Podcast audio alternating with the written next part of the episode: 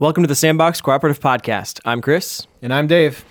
We are about to do something we have never done before. The Sandbox Cooperative Podcast is going on a summer road trip. Summer road trip. That's right. Starting this coming Sunday morning, May 29th, we are driving from Minnesota to San Francisco to LA to Denver and back to Minnesota in just seven days. You heard it first we are morons.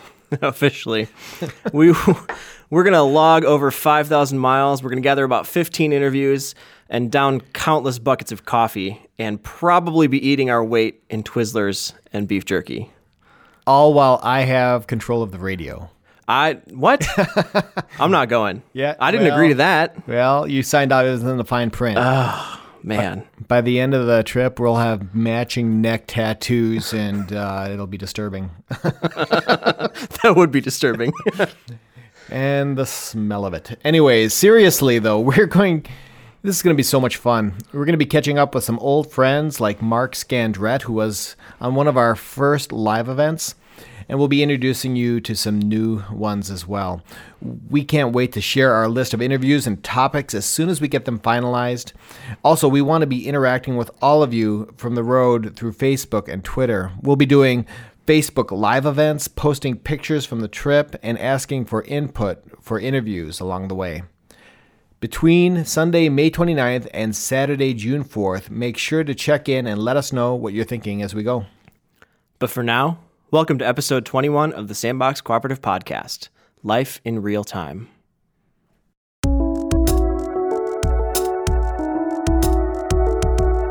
Welcome to the Sandbox. Ever since we started this podcast, we had this idea that we would do an episode about the end of life. We finally made that a reality as we recently spent the better part of a day at Seasons Hospice a community based freestanding nonprofit hospice here in Rochester, Minnesota. They provide end of life care for patients in their own home, as well as at their residential hospice facility. Care is provided regardless of the religion or spirituality of the patient or family. In addition to end of life care, they provide education for the broader community, which is part of why we are bringing this episode to you today. We talked with a social worker, a doctor, music therapist, a bereavement specialist, just to name a few. We were absolutely captivated by these conversations, and we ended up with something that we didn't anticipate. We set out to do one episode, and we ended up with two. And we set out to talk about death, but honestly learned more about life. In this episode, we're excited to introduce you to three of the people we met social worker Julie Osif, chaplain Lincoln Engelbert, and as we begin, you'll hear the voice of medical director Mike Misek. My name is Mike Misek. I'm the medical director here at Seasons Hospice. Um, my job, I have a lot of different jobs. One of my jobs is to really help manage symptoms. So to to um, for complicated pain, complicated other symptoms, to um, I'm the person they call. Of course, I have other people who can help me, but ultimately, and, and so uh, when when when there is a challenging case, when we can help that. Uh, to to have what what you might call a good death or a better death. Um, that's satisfying to me. Mm. A big part of my job is to support the other caregivers. So I don't see all the patients. I'm not I'm not one on one with patients like I am in family practice, but I do know their cases. I do meet some of some of them. I'm able to meet any of them that need need need me to come see them. But it's really supporting supporting the team. So. Um, for for some of our patients, it's the nurse, a particular nurse, or the nursing in general that really makes a difference. It may be uh, the chaplain or the social worker. It may be getting that disability parking permit. It may be getting that long term care insurance. It may be the pet therapy. It may be the music therapy or the massage therapy that uh, that makes a big difference in that person. So just being part of the organization that I know is doing the best we can, making a difference. It can be any of us. It's not about who. It's just about um, that can make a difference for people. So if people get better, you know, with some of our patients, about 10% of our patients leave our program because they're not dying anymore. That that's in some many ways can be a success. Their symptoms have improved. Their for whatever reason, their disease is not so bothersome. Uh, or if they do pass away, to know that they had uh, the family and that they had uh, a good a good death or a, a better death than they could have had. So One of the things I, I, I hear as you're talking is you're describing community and and the value of community in the dying process. Uh, you know, you could call it team, but it's it's part of the team that's here at this organization, but it's Mhm. also the family. It's also uh, their neighbors and friends as well. It's just this whole Mhm. community of people who come together around a person, Mhm. saying that no, uh, maybe dignity uh, and, and dying in, with dignity means dying uh, surrounded by these all of these people, Mhm. uh, these working working parts in a sense. I would guess mhm. it's a beautiful beautiful thing i the other thing i wonder is you know you said what you love about your job and i think it's a community what what frustrates you about this Yeah, the, uh, the the the the hard parts are when people aren't comfortable, or when those Mhm. when when those symptoms aren't managed. Again, that that's an, a large part of what I do. So those uh, there's a few that are quite challenging, and so we work hard at it, and and uh, ultimately, I hope we're successful 99% of the time, uh, or mo- more. But but it, it can be hard, and so I lose sleep sometimes trying to worry about what's the best thing to do for a particular individual to help them get through this. So that that's the challenges are there. I mean, but but that's true in any part, any any any occupation sure uh, that I see, or, or any any any any job in medicine. So, so some of those sicker sicker patients, and then some of the families that have a, uh, patients and families that have a difficult psychosocial challenge ahead of them. The family may be estranged. The communication may not be good. Um, a lot of feelings, a lot of issues. Helping those that can be hard for all of us when just to work through that with people. Hospice requires medical care, expertise, science, and technical know how. Mike has all of that, but in listening to him talk, he also has a keen understanding that this is only part of the equation. It's only a part of the picture of care. Hospice work also takes caring for the family of the patient, working through grief, and caring for the spirit. That's not a small task. right chris it's a team effort it takes community it takes all hands on deck to accompany one another through this journey of life mike talks clearly about it and so did everyone else that we talked with Well, my name is Julie Asef, and I'm a social worker. My role here is as admissions coordinator. So I work with a nurse, and together we are the often the first contact for people and help them figure out if this is the right choice for them and what the program has to offer, and kind of go from there to get them enrolled. So you're meeting with patients and families, Mm-hmm. and often in a hospital setting, or is it home? Sometimes hospital, other times. uh, All of the above. yeah, wherever yes. it works. A call can come in from um, a social worker at the hospital or a physician caring for the patient. It might be a nurse in a nursing home where the person lives.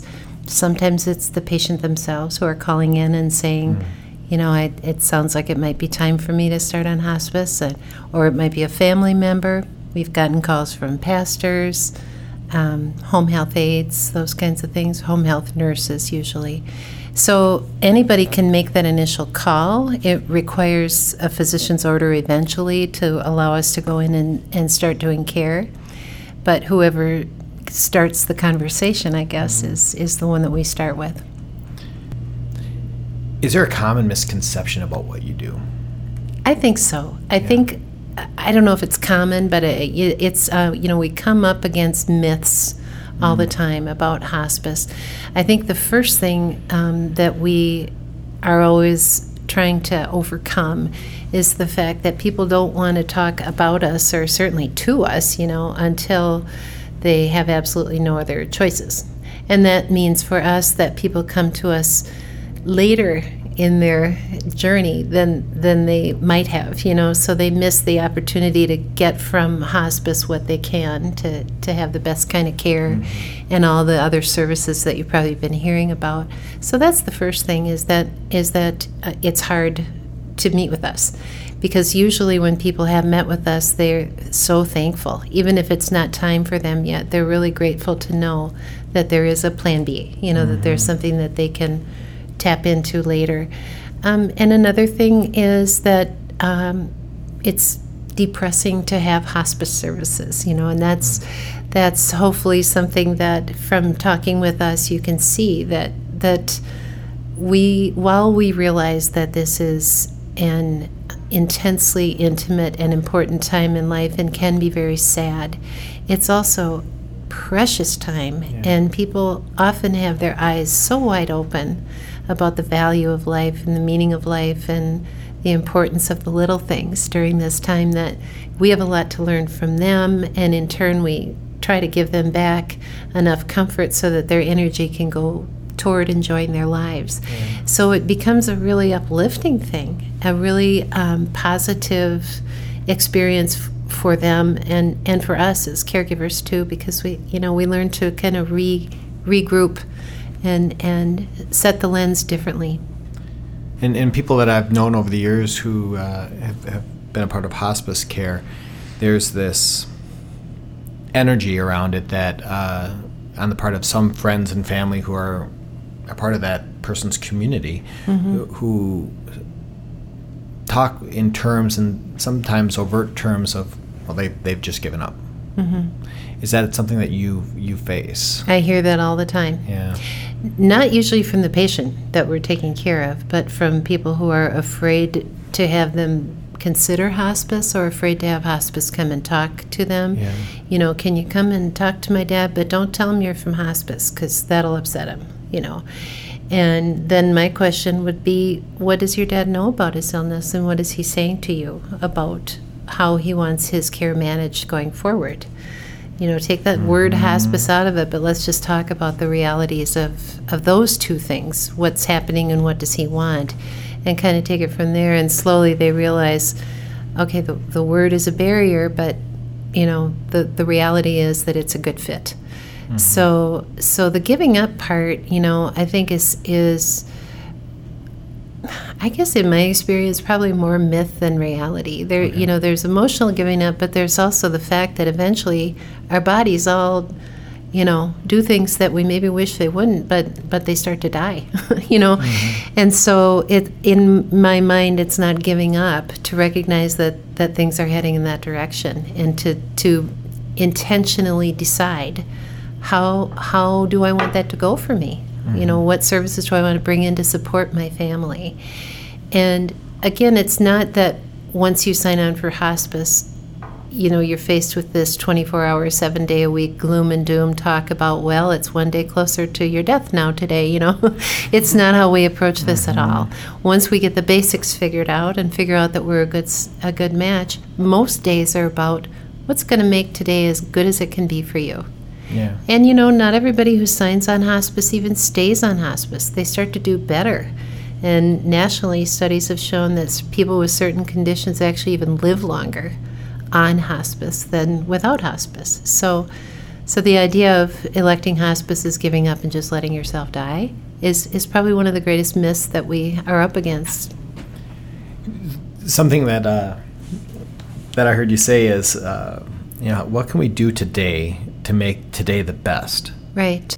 Could I have somebody come to my house every day and, and help me with that? Because that would be great. Shouldn't we all think that every single day of our lives? But that's Right. that's just the thing is that is that when people realize that their time may be limited, it's sometimes they're remarkably more clear about the answer to that question. Yeah. You know, and and the the value of every single day just takes on a whole new meaning. And that, that boy, that's part as a as a person delivering the care. That is one of the lessons that we learn every single day. Yeah. It's pretty profound, isn't it? A sense of clarity and uh, and the gift that today is. and That that gift may not be there tomorrow. And you see and you see the answer moving over time. You know, the answer may not be the same 2 weeks from now because the situation is different. Maybe today it's get me to the casino and 2 Yeah. weeks from now it's get me to the porch, you know, let me mm-hmm. let me open my window and look outside. So so the answer changes. But part of the beauty is that you're giving them control over that and and helping that person feel like they have some choices in how to make this a good day. Okay, yeah, but seriously, I want Julie or somebody coming over to help me figure out every morning what needs to happen in order to make today the best that it can be. And what what a great way to live, whether you have lots of days or maybe even just a few. Yeah, I don't know why we don't just ask ourselves that all the time.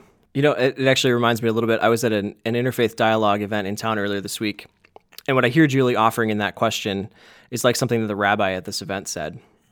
She spoke about beginning the day with prayer, and that the purpose in that ritual is just to recognize the gift of each day and to realize that we're already ahead. Um, and if it's already a gift to go through the day, you know, how much different might it be to see things that way? Yeah, it's almost like we're operating under this false assumption or maybe illusion that tomorrow is guaranteed for any of us. And tomorrow is not guarantee, and yet you know we act like it is. And so if we are intentional about the gift that we have today and living into that gift, how different would it be?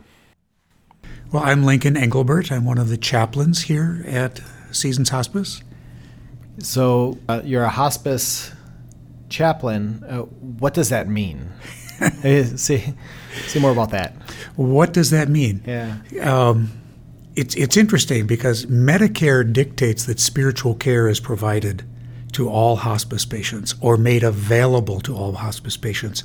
They Medicare dictates that. Medicare dictates wow. four core uh, disciplines. You need a medical director, an MD, okay. and then RNs, social workers, and spiritual care. And Seasons chooses to work with chaplains. Not all hospices use chaplains. Some use uh, licensed clinical social workers to provide spiritual care. And my role here is as a chaplain to provide complementary and supportive care to the patients and their families who ask for, directly, specifically ask for chaplain care when offered as, as an option. Okay. Uh, they don't have to take a chaplain, and historically, about 50% of the families that we care for want a chaplain. Okay. So many, most of the others are really well cared for by their home church, uh, which is the beautiful thing about southern Minnesota is the, the churches are very, very active in providing care. And so we always work alongside with and supportive of the church's own role and ministry and uh, never want to supplant the relationship that, it, that the family or the patient has with their own church. Sure.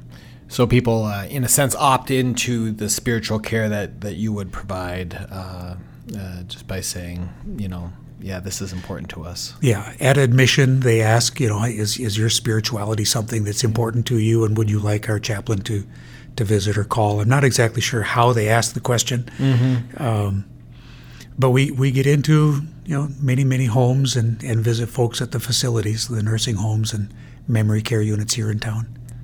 And I've heard it described in, in uh, that being with somebody at the end of life is is a holy moment, um, and and uh, something that's an uh, in a sense an honor to be a part of that. Uh, how, would you agree with that? What would you say about that? I have I have from the very beginning understood that. Um, it is an honor and a privilege to be invited into a family's story when they are at their most vulnerable, mm. facing death because there are a lot of questions about death, of course, uh, which is why you're doing this podcast. Yeah. Um, a lot of lot of uncomfortableness with it in our culture, especially. And is it okay to say it's okay to die? Is it okay to embrace death as a part of life? Well, yes, it is because it is a part of life, and uh, to be with somebody as they journey not just at that final moment, but to be with them as they process mm. what's important to them, what has been important to them, where have they found meaning and value in their life. To be invited in to participate in those stories mm. is just an absolutely sacred honor yeah. that. Uh, there's a lot of laughter and, and humor and, and you know a lot of joking around but at the same time, there's a dignity that's maintained in in that, and and the, the the beauty of each person is valued and acknowledged, and it's a beautiful experience. There aren't a lot of people who would say, who would on the outside looking in would say, "Wait, wait, wait, he just said there's a lot of laughing and joking and carrying on. So, what is that? Because I've experienced that as well. What would you? But you've been around uh, so many more of these experiences than I ever have, uh, and probably ever will. Uh, what is that all about? Well, I think my my experience as a hospice chaplain in California was very different because people in California, if they weren't on hospice for a minimum of two months, we considered it kind of a failure mm. because for whatever reason, California is more proactive in bringing people into the hospice experience. And so you join with the family while there's still a lot of life going on. Mm-hmm. And one person here said hospice should not be called end of life care, it should be called end of life fulfillment. Mm. And that's where the stories are told and meaning is made and relationships are brought up to speed and made current again. Estranged family members may choose to reconnect. Um, daughters, this is a California experience where two daughters came together to provide end of life support and care to their mother. And, and one of them told me after the funeral, she said, Well, that's the last time I'll see my sister as long as we live. Hmm. And but for their mother, they came together and fulfilled her wish that her daughters would get along for a season. Wow. So the story was long enough. Unfortunately, California is kind of the outlier in how long hospice is used. We call it end of life care. Uh, Dr. Ira Byock, who's a uh, advocate, and he's a medical doctor advocate for hospice nationwide, says that the way it is used in most cases is brink of death care. Okay. And when it's brink of death care, the humor isn't there so much. Sure. Um, someone may tell a funny story about mom or dad. You know, mom is unresponsive in the bed and the family's telling their stories, and they might find a smile, mm-hmm. but it's usually followed by a few tears too. Sure. But that's the sacredness of the moment. Right. And to be invited in to participate in that family story, it's it's awe inspiring and, and, and just amazing. In what ways does I mean we're here in Rochester, Minnesota, and you know in the shadow of Mayo Clinic and so many uh, physicians, and, and it feels like the whole thrust of of this culture here is to get people well again, uh, and, and and that's not just unique to Rochester. I mean, that's the the culture in our, particularly in I would say in our country is is just that youth, health, vitality. Uh, the work that you're doing is, is so countercultural to that end. Uh, could you say some more about that, that kind, of countercultural piece? I think medicine in general, and the Mayo Clinic uh, is a good example of that, is is coming around to the idea, to recognizing the role of palliative care, and hospice is just one small part of that. And so it's it's something that is growing. It's, in this community, it's grown tremendously in the past ten years, um, and the Mayo Clinic has been a leader in that. I think they're they're doing wonderful work with really dealing with really sick people, many of whom who come here from all over the world for for the, the next chance, the best chance to get better. Mm-hmm. Of course, they do get better, but when they don't get better, their Mayo Clinic's done really good work at introducing palliative care, which is really sitting down and being honest about you know where are we're at with, with our prognosis? Where are we at with the treatments? At some point these treatments aren't going to work anymore. What are your goals? Having all those conversations. Mm-hmm. and so i think i think they're doing well. The, minnesota's a leader i think in that area. But our whole country and eventually the whole world, uh, you know, needs to is needing to deal with that and, and is dealing with that. Mm. We know that um, as our population ages, and um, it, it's going to be a big part of the of the future. As we can do so many wonderful things to, to c- treat and cure people, eventually those people still will get a disease that can't be treated. So uh, is they're they're kind of complementary. You know, you, you, get treatment to the point you can, um, and then at some point um, the need for palliative care increases, and at some point the need for hospice increases. So, yeah. yeah. So there's one uh, question we've asked everybody who's come through, and it, and it's is there one story in particular uh, that has been uh, particularly moving or powerful to you that's that's that's touched you in some way? There are hundreds of stories from I've been at this almost 20 years, so um, I can remember a story from very early on a patient that I had, and this was when I was still learning what it meant to be a hospice social worker.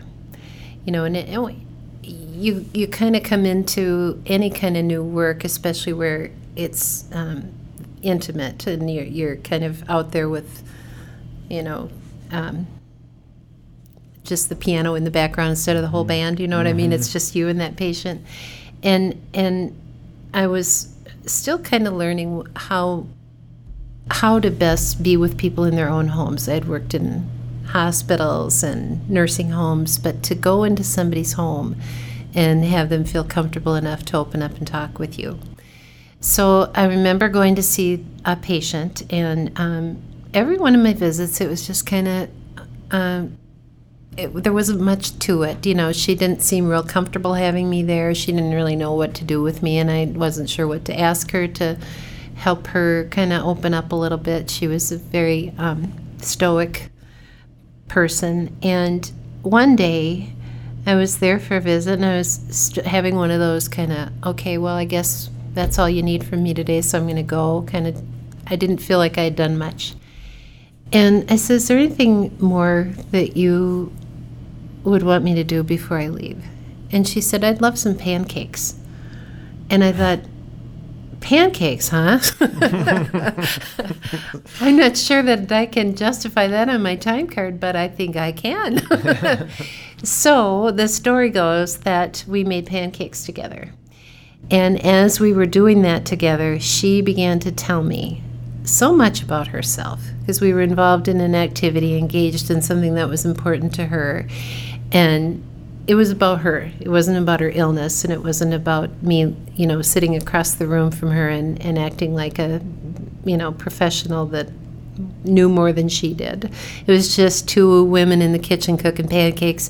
I heard about her husband, I heard about her travels, I heard mm. about her childhood, and it taught me something, you know, really profound in my mind that day is that you know it's the little it's the little things that become the big things and and you don't have to go in deciding that you have something to say because you're not the one that has to talk.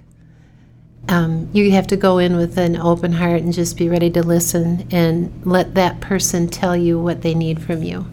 So that was a big yeah, day for me. Yeah. I drove home thinking I made pancakes, but it was so much more. So that's that's a story that yeah. has always been precious to me. The little things that become the big things. The little things are the big things. Yeah. And the, and then you discover what's what's behind the thing altogether. Yes. Hmm. I think I burned two pancakes too, which was okay too. she, I let her be better at it than I was. so. Well, thank you so much, Julie. We sure. really appreciate it. Absolutely. Yeah, thank you. You bet. What is one story in particular that was was powerful for you? There are so many, many stories. Yeah. Uh, can I share two? Go for it. One lady had had uh, been very, very active up into her 80s, and then she had some event, undefined event, but her body basically just quit working, but her mind was still really, really good. And she, why am I still here? Why am I still here? Why can't I go back to the life that I had before? I was having fun. And uh, one day I went to see her, and she was actively dying, knew that she wasn't going to be with us much longer. And I just said, Today's the day it would appear that your questions are going to be answered. Hmm. And I started to read from Scripture where Paul says, The day for my, de- my departure is at hand. Hmm. I have fought the good fight, I have finished my race. And as I was reading that passage, she opened her eyes, took one last breath, and was gone. Hmm. That's, that's a sacred moment yeah. that, that I will cherish yeah. to be a part of that and another lady. They said I could use her name. The family said I could use her name. It's okay. so beautiful. Petra Salgado. She was a four foot ten Catholic lady out in California, Hispanic, and she had cancer. And she was quite stable for a period of time, and then her cancer compromised uh, another system that it became obvious she was going to die. And I sat at her bedside one day and I said, Petra, are you afraid of dying? And she looked me straight in the eye and said, Well, yeah, I've never done this before. and then she said, But the God who has gotten me this far will get me the rest of the way. Mm. Mm. And I use that story an awful lot because that is such a marvelous expression of my fear of the unknown and uncertainty mixed with the legacy of my faith experiences with God. And together I can come to a place where it's going to be okay. be all right. And what a what a great way in that moment that not only was she saying where her heart was, but she was in a sense ministering to you, and through that story has probably touched a countless lives. Yeah. Yeah. And, and my, my, my great hope, since I'm a relatively healthy young man, my great hope is that I can face my own mortality with the same grace that I see in the patients that I visit. As Lincoln, Mike, and Julie told their stories, I kept hearing them describe what I call holy moments. Holy, sacred moments. And people tend to think such things take place at a church or, or during a worship service or mediated through some kind of professional religious person like a pastor, a, a priest, a rabbi, a deacon, or, or somebody like that. But oftentimes, they happen when we least expect it. Holy, by definition, means to be set apart or, or dedicated in some fashion. With regard to holy moments, we are reminded not all time is created equally. Some time, some moments are holy, set apart, filled with intention, energy, the profound understanding of the presence of the other, the presence of God. And while they might happen at a church or in a worship service, or maybe with a professional religious person on hand, sometimes, maybe even most times, they happen in other ways, in other places and moments. I hear that with our friends at Seasons Hospice. Sitting with someone who's coming to the end of their days, living each day to its fullest, telling stories, creating meaning and understanding, connecting deeply and profoundly with family and friends, neighbors, loved ones. Saying goodbye as one lives and as one dies. That is holy, sacred time. Time set apart. Time infused with the very presence and breath of God. As we said at the outset, we went in search of an episode about dying and we learned about living. Perhaps there's a lesson for all of us in here. Maybe we all need to be better about setting time apart for those we love the most and intentionally being present with them. Tomorrow is not guaranteed for any of us. So maybe we can make some holy time for a dinner or for a walk, a conversation, a game, a drink, a laugh, holy time with those we love the most. There is no need to wait till we are dying. Part of living is experiencing life in real time and being open to the everyday holy moments. Thanks for listening to this first half of Life in Real Time here on the Sandbox Cooperative Podcast. We have so much more territory to explore with our friends at Seasons Hospice, and we'll share part two of this conversation in a couple weeks. Also, don't forget the Sandbox Summer Road Trip is coming soon, and we want to take you all along virtually as we head out in a few days. You don't want to miss out on this. You will get all the fun of a road trip without the drag of the awful stench. This trip will be fun, but it will be more fun if you check in with us and participate in the conversation. Chris, how can they do that?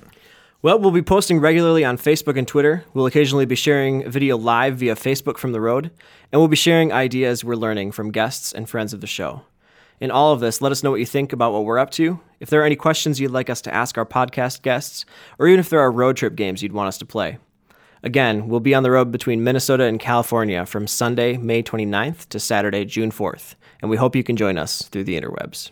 So we'll be in touch. In addition to social media, don't forget to sign up for our email updates. And if you like what you hear, share the podcast with a friend.